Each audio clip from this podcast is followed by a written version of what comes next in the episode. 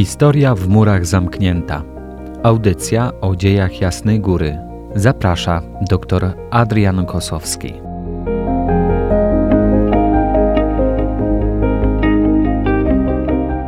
Szczęść Boże. Witam w kolejnym odcinku audycji Historia w murach zamknięta, którego tematem będzie Jasna Góra w czasie niewoli narodowej od roku 1795 y, do okresu poprzedzającego powstanie styczniowe w roku 1863. Na przełomie XVIII i XIX wieku klasztor jasnogórski cieszył się dużą popularnością. Y, jednak y, dosyć szybko zaczęły uderzać w niego coraz liczniejsze głosy krytyki, wywodzące się z racjonalistycznych założeń wieku oświecenia. Uznanie wobec klasztoru podtrzymywała wierząca część społeczeństwa. Natomiast w opozycji stali yy, z kolei myśliciele oświeceniowi, którzy podważali rolę Jasnej Góry jako bastionu wiary i ducha polskiego narodu. Już w ostatnich latach y, chylącej się do upadku ojczyzny, sanktuarium jasnogórskie stało się kością niezgody i obiektem ataków, które zainicjowali tutaj bracia poniatowscy, król Stanisław i prymas Michał. Zakazali oni wszelkich kontaktów między polską prowincją zakonu a placówkami na Węgrzech, a następnie narzucili jej całkowitą zależność od prowadzonej przez nich polityki, jako nadrzędnej, ogólnopaństwowej. Bracia poniatowscy jednocześnie podnieśli zakusy na skarby wotywne klasztoru jasnogórskiego, natomiast ich najbliżsi współpracownicy tutaj rzucili się na posiadłości ziemskie zakonu. W czasie niewoli narodowej Jasna Góra najpierw była pod zaborem pruskim w latach 1793-1806, następnie w utworzonym przez Napoleona księstwie warszawskim, by ponownie wpaść w ręce rosyjskie w roku 1812 co przesądziło tutaj o utracie jej znaczenia militarnego w związku ze zburzeniem murów obronnych. Po zakończeniu wojen napoleońskich w roku 1815 ustanowione zostało Królestwo Polskie. Była to taka namiastka państwowości polskiej, terytorialnie mniejsza od y, Księstwa Warszawskiego utworzonego przez Napoleona, którego królem był car Rosji. To kadłubowe państewko, które nazywano kongresówką, gdyż y, powstało ono na mocy postanowień Kongresu Wiedeńskiego, gdzie monarchowie zebrali się, aby ustanowić nowy porządek europejski po epoce napoleońskiej. Posiadało ono własną konstytucję, która przynajmniej na papierze, czyli w teorii, była wówczas jedną z najbardziej liberalnych y, konstytucji na świecie. Do tego tam namiastka państwowości polskiej posiadała także własny sejm, wojsko, walutę, szkolnictwo, a język polski był y, oficjalnie językiem urzędowym. W teorii autonomia utworzonego Królestwa Polskiego wyglądała obiecująco, jednak jak się wkrótce okazało, Car niestety y, nie zamierzał przestrzegać praw i wolności, jakie y, naród polski otrzymał. O fakcie tym przekonali się również y, jasnogórscy Paulini, gdyż Częstochowa znalazła się w granicach Królestwa Kongresowego. Tutaj szczególnie trudne momenty w dziejach sanktuarium przypadły właśnie w okresie wspomnianych reform oświeceniowych, kiedy to praktycznie osamotnione sanktuarium było tak nieżyczliwie traktowane przez reformatorów i koła rządowe.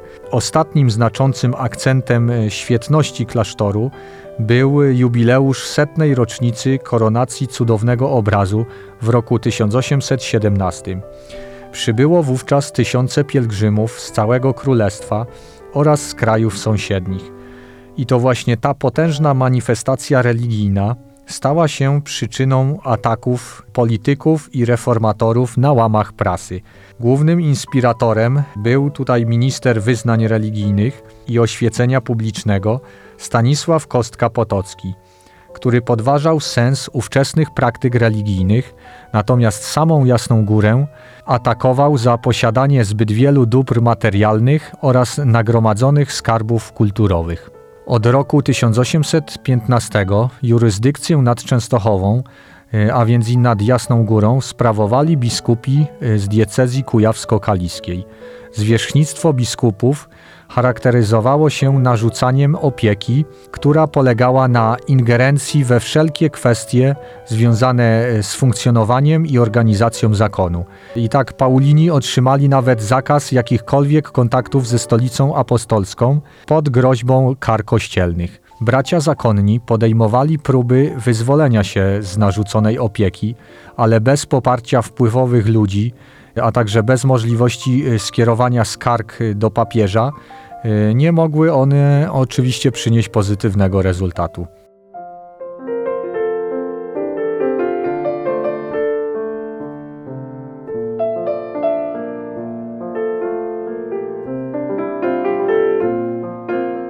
W latach dwudziestych XIX wieku zaczęły się powoli odradzać pielgrzymki, i to zarówno z kraju, jak i z zagranicy powodując wzajemne poznanie się wiernych, a także budzenie się patriotycznych nastrojów. Ruch pątniczy był objawem y, takiego odradzającego się kultu maryjnego na przekór hasłom oświeceniowym, które dawały o sobie znać także i na terenie Częstochowy. W takim momencie duchowość maryjna zdawała się być y, szczególnie potrzebna. Dawała ona nadzieję na duchowe odrodzenie się społeczeństwa, ale także na szansę zjednoczenia rodaków podzielonych między państwa zaborcze do wzajemnej współpracy. Dogodną do tego okazją stały się przygotowania i wybuch pierwszego zbrojnego zrywu narodowego przeciwko rosyjskiemu zaborcy w listopadzie 1830 roku. Paulini, którzy byli szykanowani przez zaborcę już y, we wczesnym etapie przygotowań do powstania, udzielili y, mu poparcia i takie stanowisko zademonstrowali najwyżsi zwierzchnicy zakonu, a także liczni ojcowie, spośród których dwóch, y, w tym jeden był rodowitym Węgrem, wystąpili z klasztoru, aby walczyć właśnie w szeregach powstańców. Klasztor jasnogórski z polecenia władz kościelnych podarował wyznaczoną ilość klejnotów, kosztowności, dozbroił kilkunastu powstańców, zapewniając im jednocześnie żywność i odzież, oraz odprawiając codzienne msze w kaplicy Matki Boskiej w intencji powstania. Okres powstania listopadowego zaktywizował do działania grono jasnogórzan na czele z prowincjonałem zakonu. Pod jego zwierzchnictwem organizowano w murach klasztornych wiele konspiracyjnych akcji o charakterze religijno-patriotycznym i między innymi rozpowszechniano ulotki, głoszono zambony manifesty rewolucyjne i kazania patriotyczne. Działalność ta została e, dosyć szybko zdemaskowana. Z chwilą upadku powstania listopadowego Paulini jasnogórscy zostali surowo ukarani za to, że udzielili mu poparcia.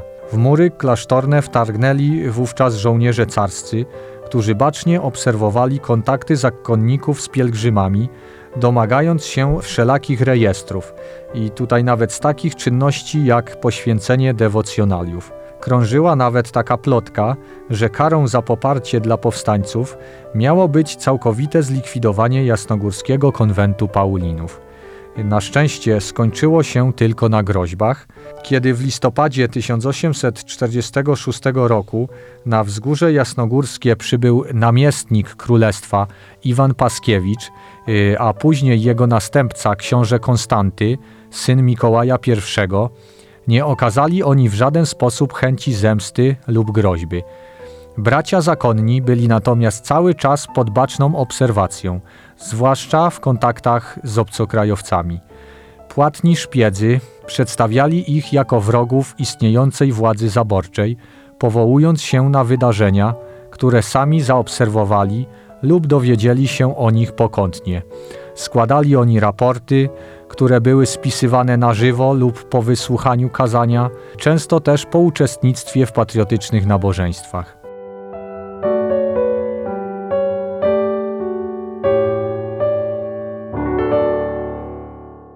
Zakonnicy częstochowscy byli świadomi gromadzonej przeciwko nim nieprzychylnej opinii, zbieraniu na klasztor tzw. Tak haków, ale z drugiej y, strony nie mogli się zgodzić na realizację zakazów władz i ugodowych poleceń biskupów, bo wówczas musieliby przeciwstawić się wszelkim aktom określanym jako polityczne.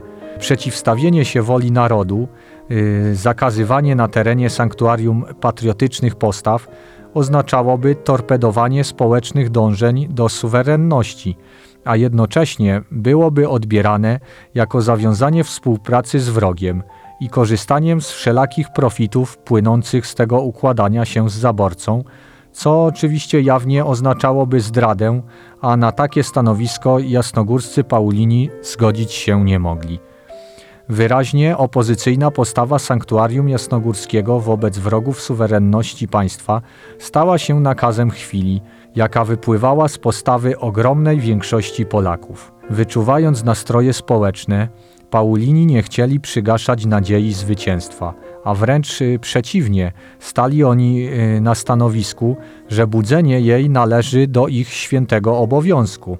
W trudnym okresie porozbiorowym sanktuarium maryjne pełniło rolę łącznika pomiędzy trzema rozdartymi częściami kraju.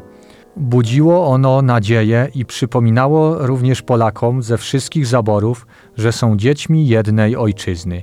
W roku 1846 miała miejsce tzw. Tak rzeź galicyjska, nazywana także rabacją, kiedy z inspiracji austriackich władz zaborczych ludność wiejska wystąpiła przeciwko swoim panom – plądrując dwory szlacheckie i w sposób okrutny mordując ich właścicieli, co pogrążyło nadzieję powstańców krakowskich na poderwanie całego narodu do walki przeciwko zaborcom.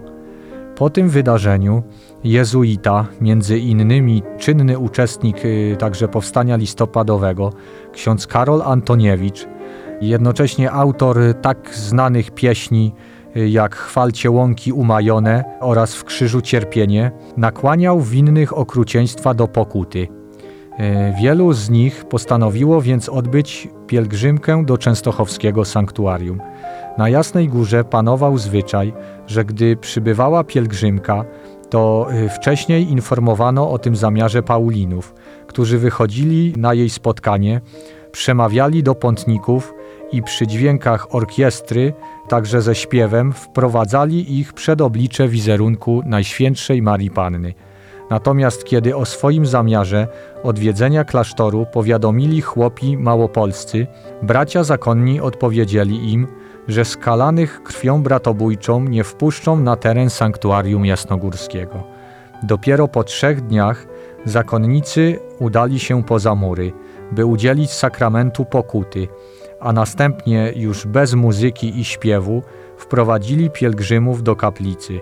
Zachowanie takie wskazywało, że Jasna Góra stała na straży moralnego ładu.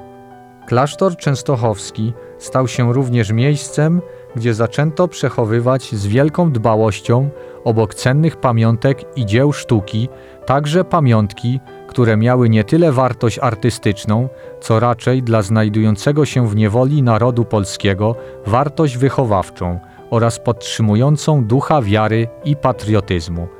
Nie ulega wątpliwości, że przedstawiona postawa zakonników świętego Pawła I pustelnika wychodziła naprzeciw nastrojom społecznym we wszystkich zaborach w latach poprzedzających powstanie styczniowe, demonstrujących na różne sposoby opozycję wobec zaborcy w ścisłym związku z orędownictwem Najświętszej Matki. Wymownym tego przykładem były manifestacje patriotyczne, w których obraz jasnogórskiej Madonny stawał się symbolem zjednoczenia narodowego.